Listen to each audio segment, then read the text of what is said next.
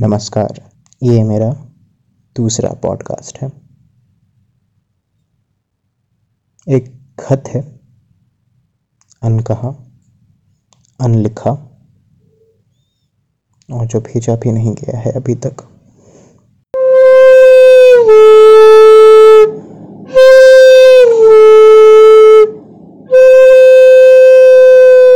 कल के खत में मैंने तुमसे पूछा कि तुम्हारी अंधेरे वाली कविता खत्म हुई या नहीं? जानती हो तुम्हारा जवाब नहीं आया। फिर भी मैंने रात में इस बारे में सोचा और मान लिया कि तुम अलसाई हुई आवाज़ में "हम्म, नहीं संकेत उस वक्त कुछ सूझा नहीं। ऐसा जवाब देकर बात को टाल दोगी। क्योंकि मुझे कुछ नहीं सूझ रहा था कि तुम और क्या बोल सकती हो। ये ये अब एक आदत सी बन गई है। तुमको सामने रखी कुर्सी पर बिठाता हूँ और तुम्हारे मुँह से उन शब्दों को बुलवाता हूँ जो मैंने सोच रखे सोचता हूँ कि कैसे तुम अपने अंगूठे को कभी मुट्ठी में दबा लेती थी बैठे बैठे किसी बात पर नापसंद जारी करने के लिए तो कभी उसे अपने हद से ज़्यादा खींच कर फैला देती थी। जैसे कि तुम्हारे अंगूठे को बाकी उंगलियों से कोई दुश्मनी हो। जैसे कि अंगूठे ने खुदकुशी करने का प्रयास किया हो और बाकी उंगलियों ने उसे समाज से बाहर निकाल दिया हो। जैसे कि अंगूठा छीन हो और बाकी उंगलियाँ वो देश जहाँ जहाँ पर कोरोना महामारी फैल गई है। और जानती हो, ऐसे अंगूठे के घुमाने से अक्सर मुझे ना चाहते हुए भी तुम्हारे घड़ी की ओर देखना पड़ता था। उस दिन भी घड़ी की हर सेकंड पर खून टपक रहा था और मैं चाहता था कि घड़ी रुक जाए। पर हाँ एक बात है, जब कल्पना में, सोच में तुमसे बात होती है तो ज़रूर तुम्हारी घड़ी की सुइयाँ बंद रहती हैं, या शायद मेरा ध्यान कभी तुम्हारी घड़ी पर नहीं जाता। ऐसा क्यों होता है, मगर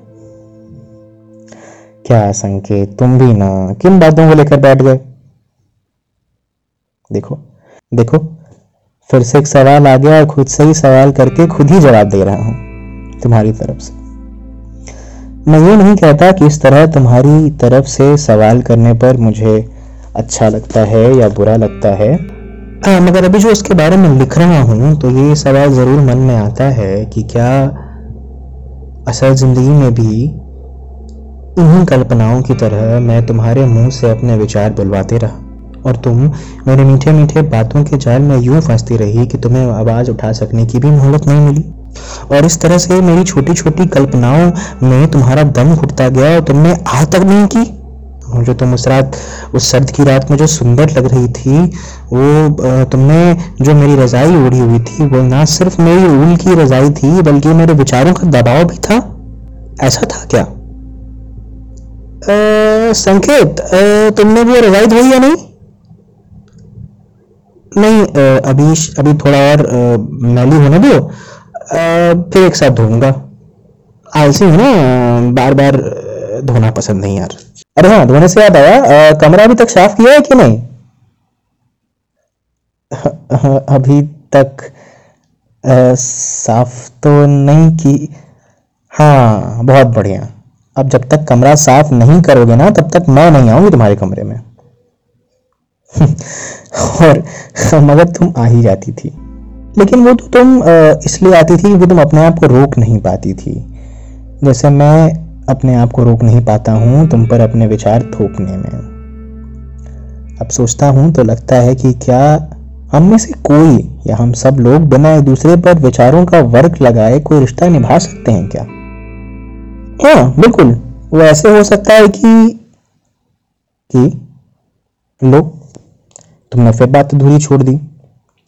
यार, बहुत गंदी आदत है तुम्हारी। उस दिन भी जब तुम्हारे चाकू से खून रिस रहा था तो तुमने जवाब नहीं दिया था। चलो फिर, कल की खत में दोबारा पूछूँगा। वो रिश्तों वाली बात और वो अंधेरे वाली कविता पूरी हुई कि नहीं?